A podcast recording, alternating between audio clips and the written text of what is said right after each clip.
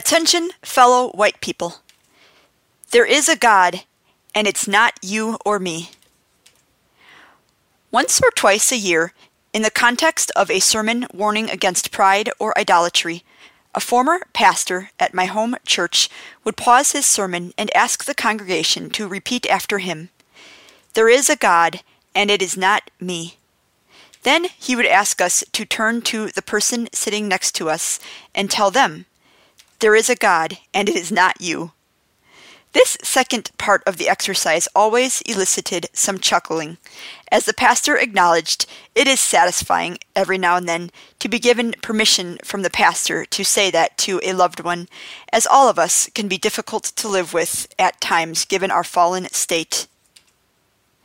In my previous post, I linked to the second episode of White People Work, a podcast I heard about through Shake the Dust, a podcast hosted by a black man and a blind white man that I listen to religiously as their tagline, Leaving Colonized Faith for the Kingdom of God, is awesome and so in line with my mission here. The host of White People Work, Scott Hall, is a white person who, like me, grew up as the privileged majority in an affluent neighborhood. He was aware of the reality that people of color lived in a different world from him, but this was something no one talked about. In college, he was originally on track for medical school, taking pre med classes, but an elective course in African American studies altered the course of his life. Inspired by a speaker at a Christian conference, he launched this podcast to help white people understand themselves and, quote, take responsibility for their presence in the world. I highly recommend listening to every episode, as they are all fantastic. I appreciate the way he, being a white person himself, approaches this touchy subject with compassion, humility, openly admitting when he has made mistakes, and empathy, and yet at the same time pulls no punches. But my favorite episode is episode 3.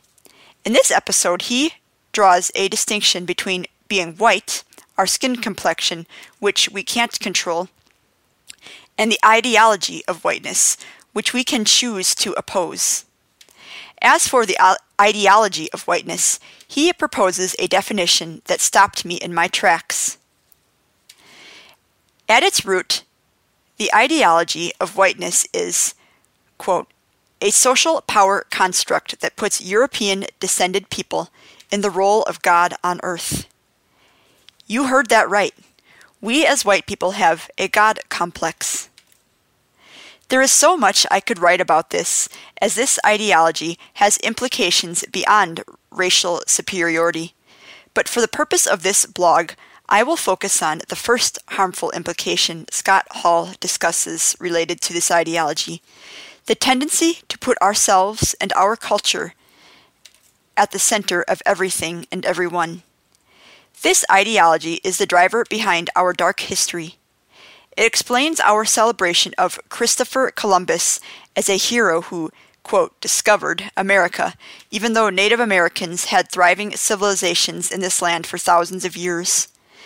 Our belief that our culture is superior to indigenous cultures our rationalization for enslaving black people, and our continued unwillingness to acknowledge our unearned privilege compared to people of color. Not only that, but because our culture has been centered for so many centuries, we don't think of it as a culture at all.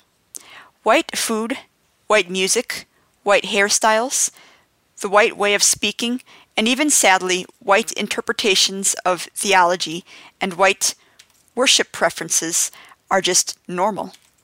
But most sobering of all, this God complex explains my own racism, detailed in my previous post, especially my discomfort with white filmmakers and writers potentially being displaced by people of color. Even though in principle I find the ideology of white superiority abhorrent, the ideology of whiteness is so entrenched, like toxic water that is unavoidable, that it is uncomfortable to imagine a world in which white people forfeit their power and influence. But it struck me while reading Austin Channing Brown's book, I'm Still Here Black Dignity in a World Made for Whiteness, that being uncomfortable is what being a follower of Christ requires. And this discomfort is completely at odds with Christian nationalism, which sadly explains why white evangelicals are especially uncomfortable discussing our dark history or acknowledging the unearned privilege they continue to enjoy today. The first of the 10 commandments God gives the Israelites in Exodus 20 chapter 20 verse 3 is you shall have no other gods before me. And in Mark chapter 8 verse 34 Jesus teaches that if anyone would come after me, he must deny himself and take up his cross and follow me. In other words, we must imitate Christ through our own lives. And if you had to define Christ's ministry in one word, I think that word would be reconciliation. But because of our God complex, our, our idolatry of ourselves, we are unable or unwilling to take this concept seriously. We commend ourselves for having a conference about racism, inviting a black pastor to preach once or twice a year, having a few people of color in the worship band or on the staff, even if they are not in senior leadership positions that shape the direction of the church, so that we can feel good about ourselves without really changing the status quo. But in the words of Austin Channing Brown, when white people stop short of reconciliation, it's often because they are motivi- motivated by a deep need to believe in their own goodness, and for that goodness to be affirmed over and over and over again. These folks want a pat on the back simply for arriving at the conclusion that having people around people of color around is good. But reconciliation is not about white feelings. It's about diverting power and attention to the oppressed, toward the powerless. Page 171.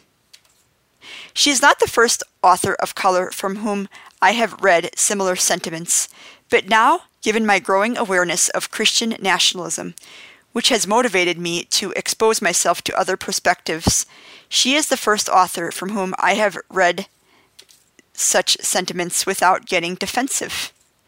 It's not as if I could control being born white, I used to think. Why does it seem as though these writers hate me, desire to penalize me for the sins of past generations, which are also beyond my control? Now I am coming to realize that it's not out of bitterness or resentment that these writers of color say things that make us as white people uncomfortable. In fact, this willingness to call us out is an act of love that, similar to a parent's discipline, makes us mad short term, but is for our own long term, perhaps even eternal good. Essentially, these people of color are trying to say the same thing as my former pastor. Hey, white people, there is a God, and it's not you.